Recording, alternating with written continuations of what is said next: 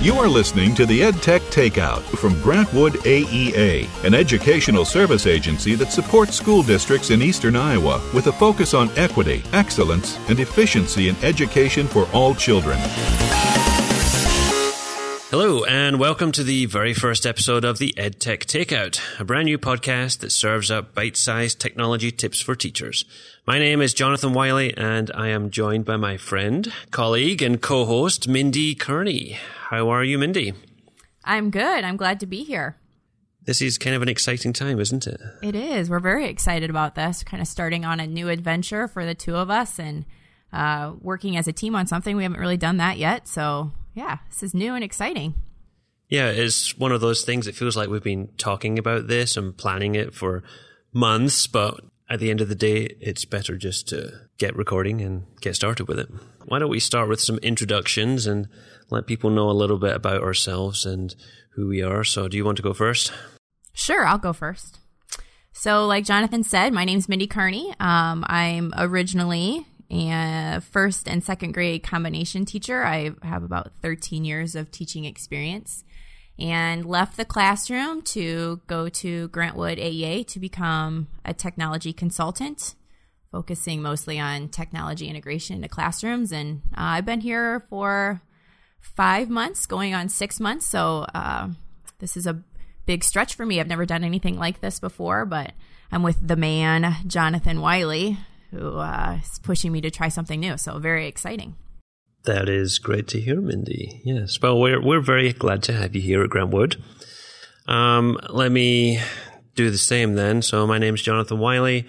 I am originally from Glasgow, Scotland, and I have taught elementary K through five. I taught that for 10 years, five years in the UK and five years here in sunny Iowa.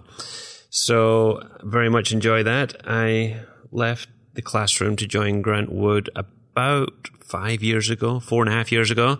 And so I do the same job that Mindy does, just not as good some days. So, um, we work with teachers to help them integrate technology into their classrooms.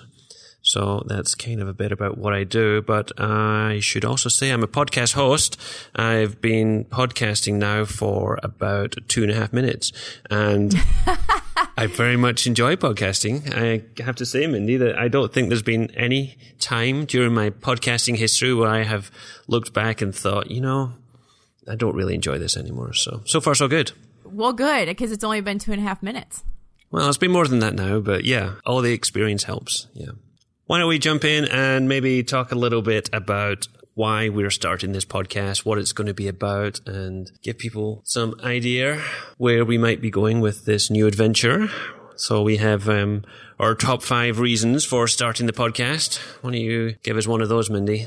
Sure. So um, for those of you that aren't familiar with uh, the Grantwood AEA, one of the great things about Iowa is we have these um, agencies that obviously employ Jonathan and I to go in and consult in classrooms and um, either help teachers learn new things or help them implement new things.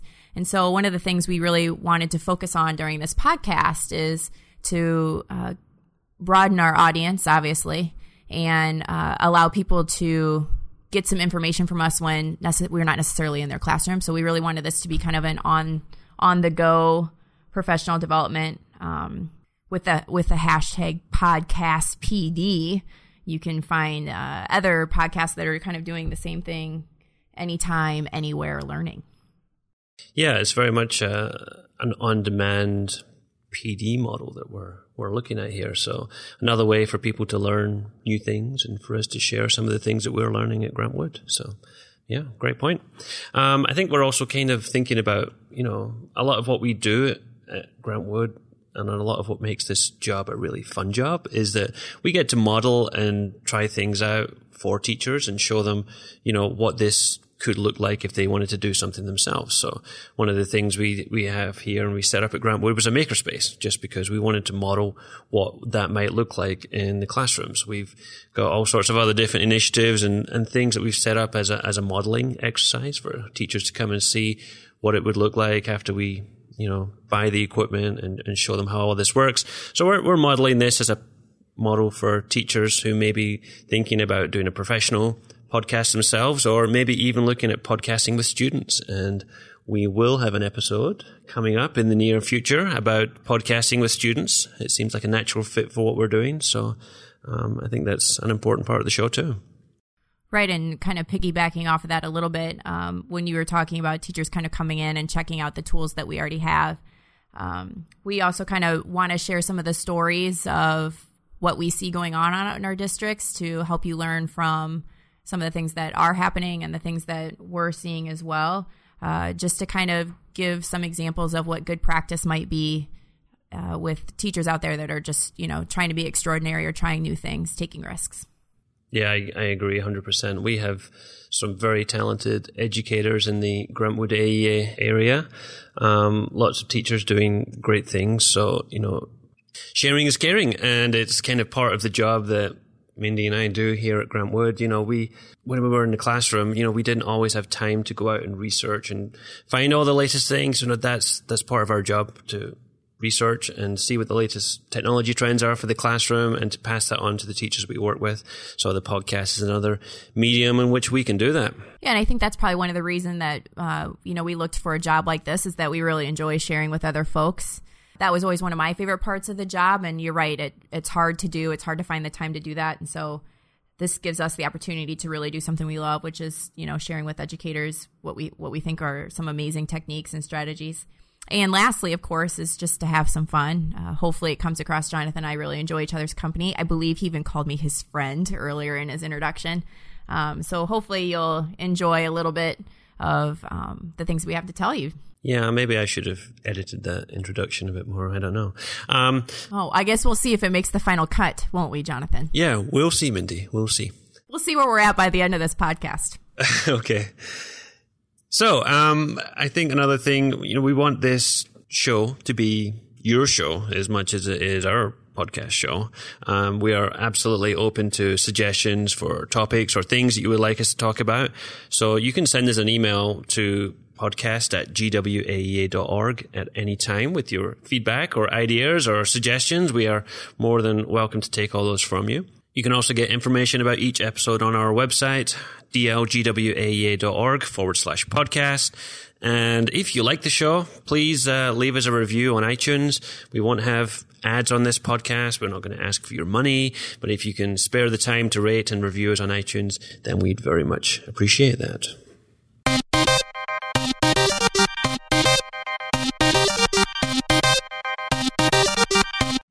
So that brings us to the main topic. Today's main course would be YouTube in the classroom, serving it to you piping hot today. Piping hot, I like it. YouTube is such a huge thing now. It's got over a billion users uploading, watching, and doing all kind of things with videos that it's so hard to ignore in the classroom. And we thought we'd take some time today in this podcast just to look at some of the ways that YouTube can be used more effectively as well as more safely and just lots of different things, tips, ideas that you can use in order to uh, be a YouTube teacher in your classroom.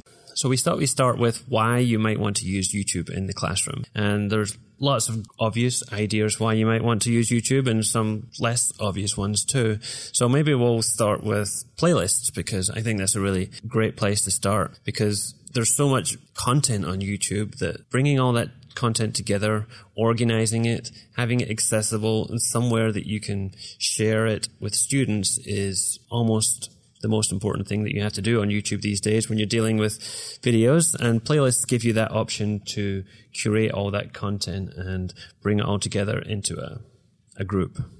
Yeah, and with those playlists, even to, you know, if you have a classroom website and then embedding that playlist, so you don't even have to have your students going out to YouTube or finding your channel, but to embed that playlist, then all the videos that you might want them to take a look at or that are categorized into a certain subject are all there just a click away. Yeah, and I, love how easy it is to add videos to a playlist. I've I've got more playlists now than I care to remember, um, more than I probably should have, just because I just keep adding things to new playlists. You just look for that plus sign underneath the video where it says add to, and if you already have playlists in your account, you can add it to existing playlists. Otherwise, you can click the box that says create new playlist, and just like that, you've got a new playlist, a new way to categorize and organize the videos that you like and want to share with students online. Yeah, and um, you know, you might go searching for certain videos that you are looking for, but another way that you can kind of keep up or maybe have an idea of where you'd like to go is by subscribing to different channels. So there's a gazillion different channels out there. A channel is a specific person that's uploading videos all into their one channel, their page.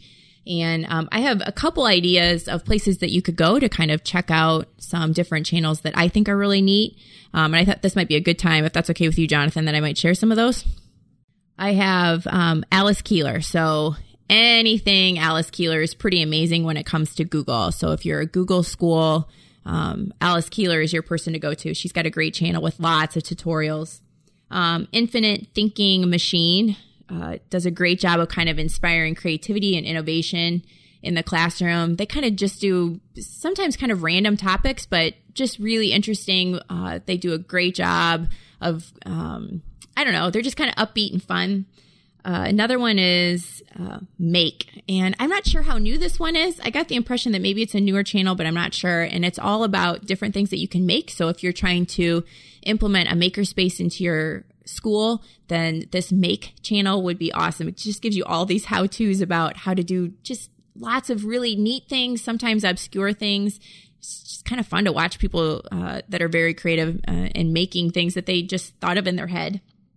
Uh, the other one that I love is CGP Grey. Do you know this one, Jonathan? I'm a big fan of CGP Grey. I love it. So, what CGP Grey does is it gives really quick, kind of funny videos to explain kind of in depth in depth concepts. So uh, yesterday I happened to see one. It was a really short video about how you could be part of the British monarch, and it went through the whole family tree. Oh, it was and it was so funny, but it just it was really interesting to watch it. I think it's really engaging for students. And if you don't have a lot of time, you don't want students sitting and watching a 30 minute video, of course. Um, it's just a fun way to kind of get a concept across. And I, I think students would really enjoy that. And then if you're looking for others to subscribe to, subscribe to, you can go to hashtag education. Um, and that channel then, if if you go to that channel, then there's lots of different ideas. I think it's over on the right hand side where it shows you where who they subscribe to. And then that's a whole nother list. So a little bit like Twitter where you can go and look to see who other people are following. The same thing for channels. So if you find a channel that you really like, you can go in there and see, oh, well, who are they subscribed to? It might give you some different ideas of, of places that you didn't even knew existed.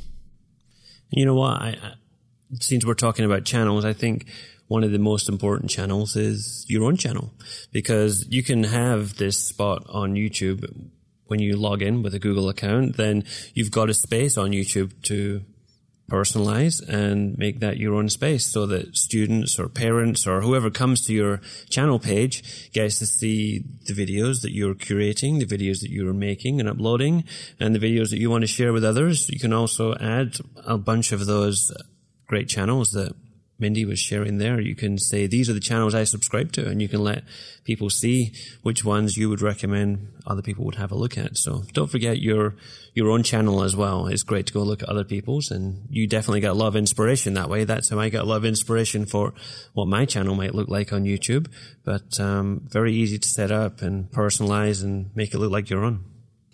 So, um, with all that content out there, I think I read the other day, it's like 4 billion hours of YouTube video is watched a month.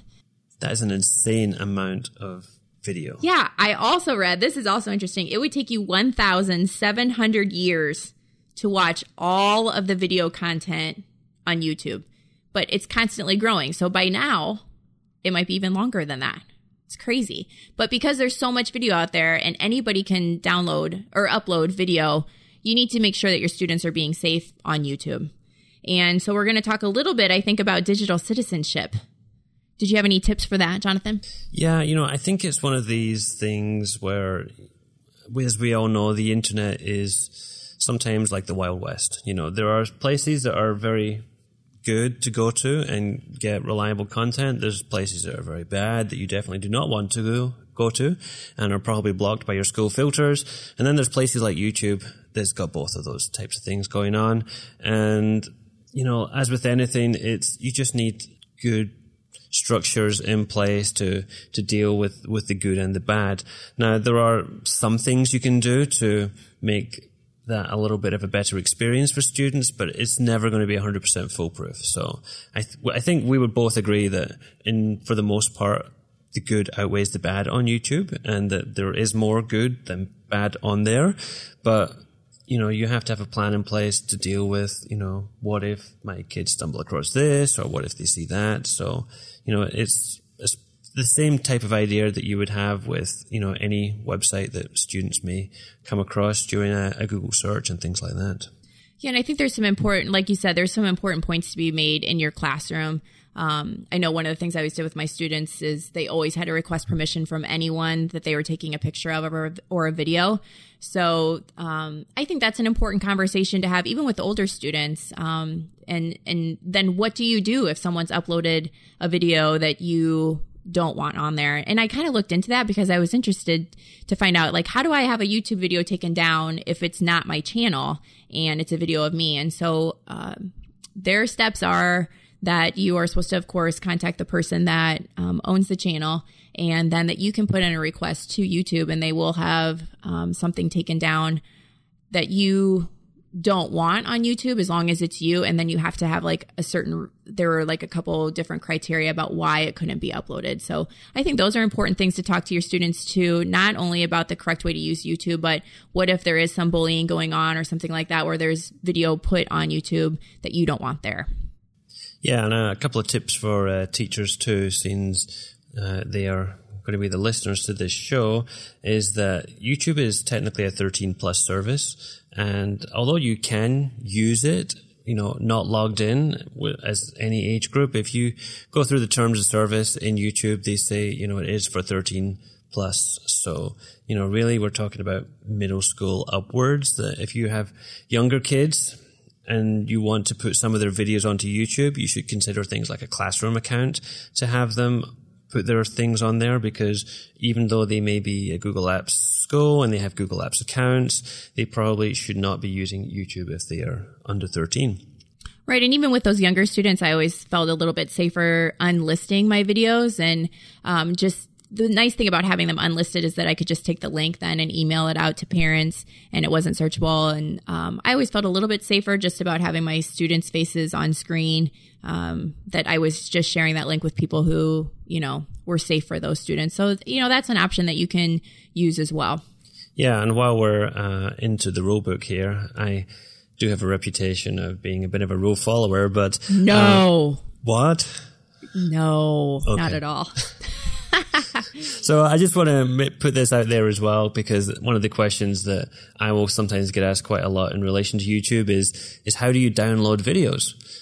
And I can absolutely see why teachers would want to download videos. Not everybody's school internet is awesome. Certain points of the day is worse than others. And it's sometimes nice just to have a way that you can have that video offline and be able to use that.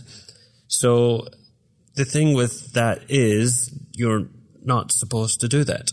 It does say in YouTube's terms of service, again, I, I'm one of these people that does actually read these things, that you are not supposed to download any content from YouTube unless you see a download link next to it. So you can download your own videos because YouTube gives you that ability, but you're not supposed to download anybody else's videos. And the kind of rule of thumb here is, can you download videos from YouTube?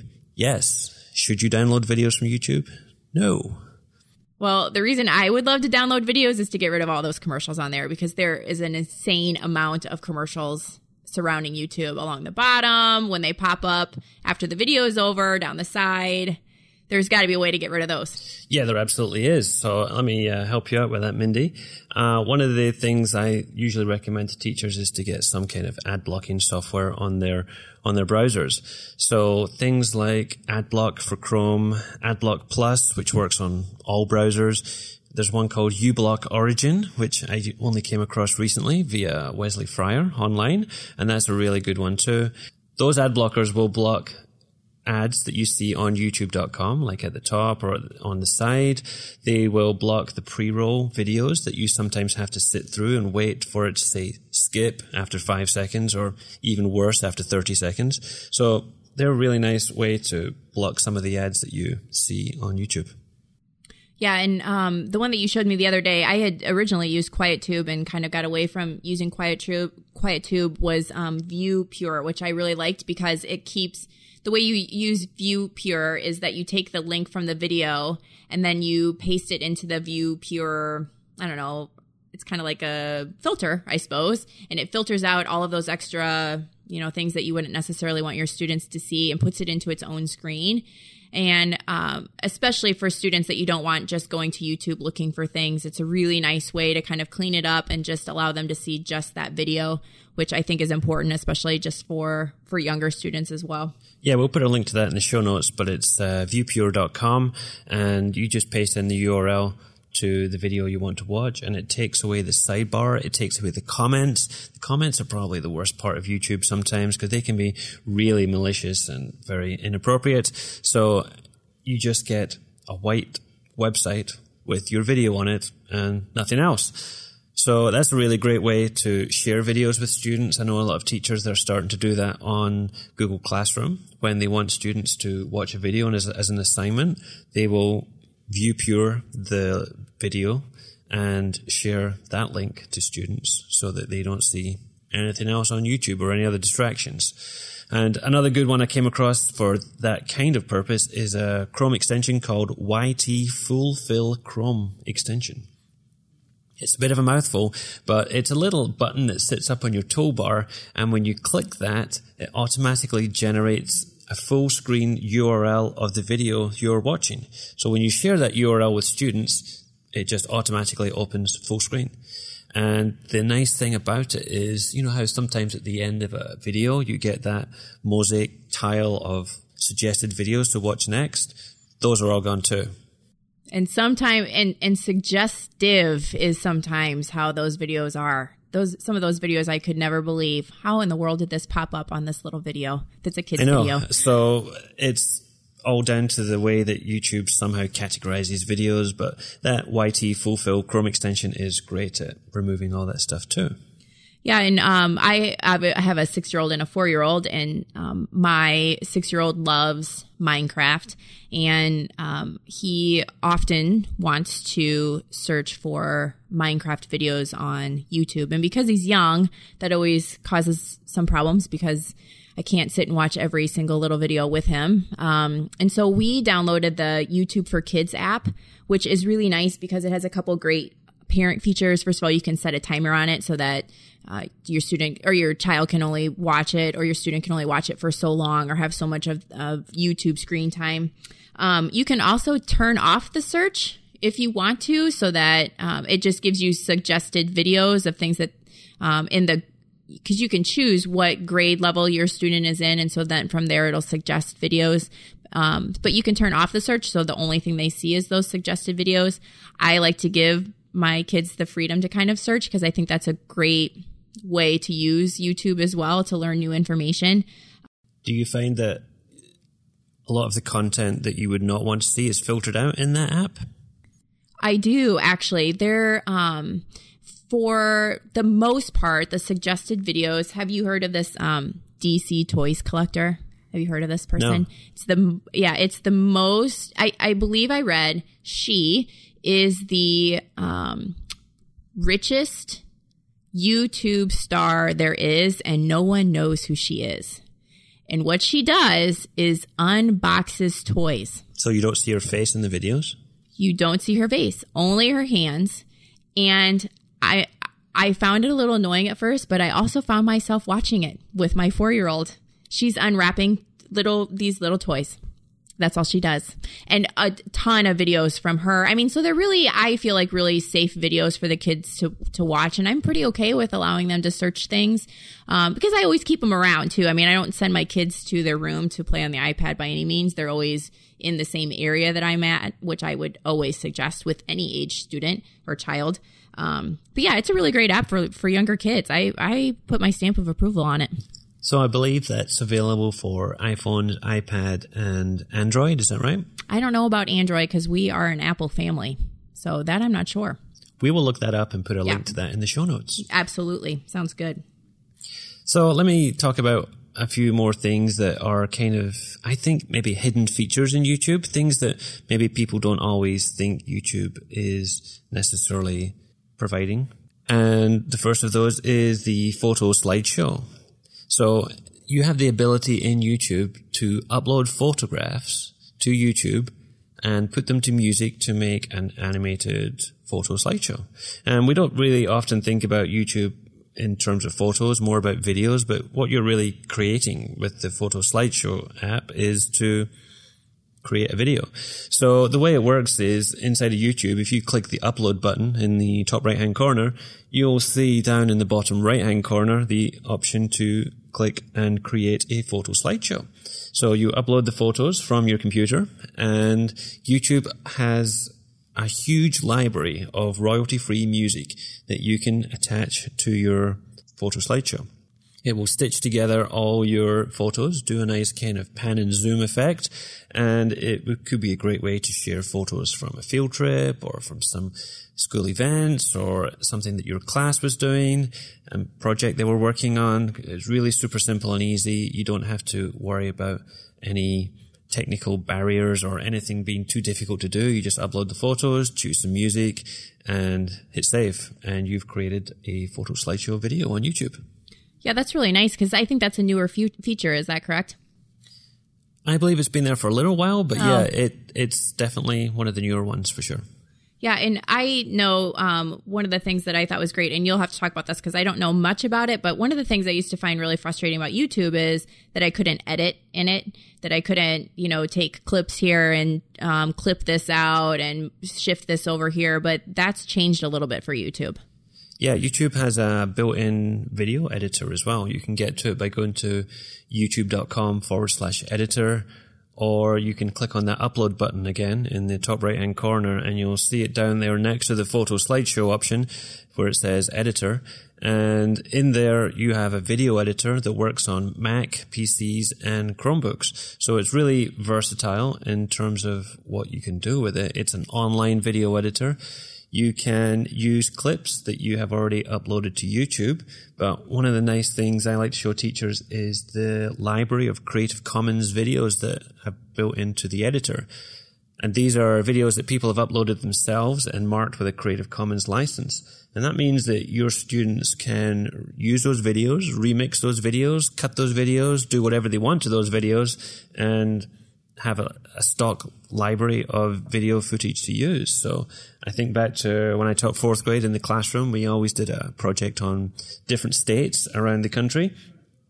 We invariably did some kind of presentation to do that, but I think a really nice way to do that would be inside the YouTube video editor where you could just type California and get a whole bunch of Creative Commons videos on California, bring them all into your YouTube editor, add some music, add some titles, trim it up, and hit save, and you would have a great video on California. And doesn't the YouTube Capture app kind of do the same thing where you can record straight into it? Because that's a app that you can use on your mobile devices. Doesn't it kind of do the same thing? Yeah, very much. I think it's more focused on creation from your mobile device. So one of the nice things with the YouTube Capture app is that when you start recording on, I don't know, let's say the camera app on your phone, and then you hit stop, it stops and you start again and then you hit stop. You've got two videos, then three videos, then four videos. The YouTube Capture app lets you pause the video. So the it, you can still have one video with multiple shots and multiple takes in it. And you can edit those clips a little bit inside the mobile app and you can add music to it and then send it straight to YouTube. So it's not quite as in depth as the online editor, but it does certainly have some nice options for mobile users. So if you're using Android tablets or iPads in the classroom. Yeah, and I think it really allows for students to get a little bit more creative in what they're doing. Uh, if we expect them to do everything in one shot, that gets kind of tricky for kids. It gets tricky for adults. So it's nice that you can kind of stop it and pick it back up again. I like that. Yeah, me too. So um, YouTube actually has a couple other cool like third parties that use YouTube, and um, this is something new that I had learned once I started at Grant Wood was um, using Edpuzzle, which I think is neat because you can take a YouTube video and use Edpuzzle and put it in there. And I just watched this really cool Edpuzzle uh, quiz, I guess, where they stopped the music to a song. And in the song, they used words and asked students how to spell the word in the song. And it was really entertaining to watch the video and then the video would stop and then a question would pop up on the screen and it would say, how do you spell this version of your? And then there would be two, you know, is it Y-O-U-R? Is it Y-O-U apostrophe R-E? Which one is the correct one for what you heard during the song? And what a great way to reach students, you know, and get them engaged in spelling. Yeah, there's lots of tools out there that will let you add questions to YouTube videos. So Edpuzzle is a great one. Um, some other ones we like and have showed teachers before would be Educanon, which is very similar to Edpuzzle, uh, Zaption and Google Forms. Kahoot, things like that. Go Formative is a is a great one too. And if you're an iPad classroom, I'd definitely take a look at Classkick. That is a recent one too. That's really good. I really liked your example, Mindy, where you had the uh, spelling one there because sometimes I see or I have created videos myself where you play one minute of the video and then you ask a direct question on something that just happened in the last 10 seconds. And it's, well, I don't know if that's really a test of students' understanding. It's more just a good test of students' memory. And we should be wary of the questions that we're asking and, and how we're asking them if we're assigning questions to YouTube videos. Yeah, we don't want to make it just a glorified test right? I mean, we're, we're looking for more in depth questions and finding ways to kind of engage students in the content of the video. Uh, so I think that's a really great point. It's not just a fun way to take a test, it's also to kind of engage them with the content for sure. That's a great point, Jonathan. Yeah, so we'll put a link to all those tools and apps and extensions and everything else in our show notes. You can find those at dlgwaea.org forward slash podcast.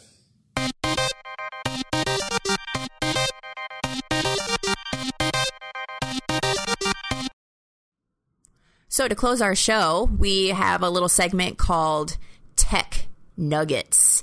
Tech Nuggets are something that hopefully you can implement right away in your classroom, a quick takeaway with your takeout. And, Jonathan, did you want to start? Okay, so my tech nugget is something that was done fairly recently by the good people at Skype, and that is to solve the problem that people have had with Skype in the past. Now, Skype is one of those tools that's really useful for educators in terms of uh, doing things like mystery Skype, which is a really uh, popular thing for two classrooms from around the country or around the world to connect with each other, or to do virtual field trips, things like that. But the problem with Skype in the past has been that you would have to have that person in your Skype contacts. You would have to send them an invite would you like to join my contacts? And then they accept your invite and all that kind of thing. So that's kind of a barrier in some ways because they would also need an account and they would also need to have Skype installed on a PC or a Mac and things like that. This top tip takes out some of that inconvenience because if you use Skype on a PC or a Mac, you just fire it up and you hit Control N on Windows or Command N on a Mac to begin a new conversation and what you will see now is a join link for your Skype conversation.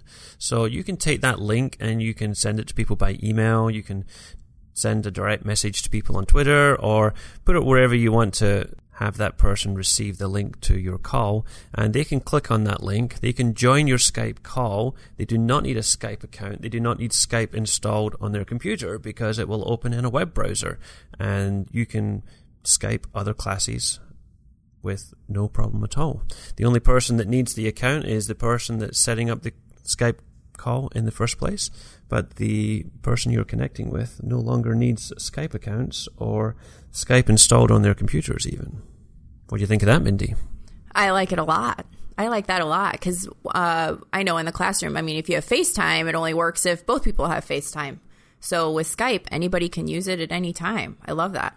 All right. So tell us your tip, Mindy bum ba da da. I love students showing their work. I'm very passionate about students showing their work. So, uh, Seesaw, which is uh, an app, website, kind of a student portfolio, student learning journal uh, type of platform, has now added blogging to their tool. And it allows the teacher to set up a website and the students can post any of their learning activities. It just goes straight to the website. Very simplistic. You could have kindergartners doing it. Uh, the only thing is, is then before it goes to the website, teachers have to approve it. Bam, there it is. Love it.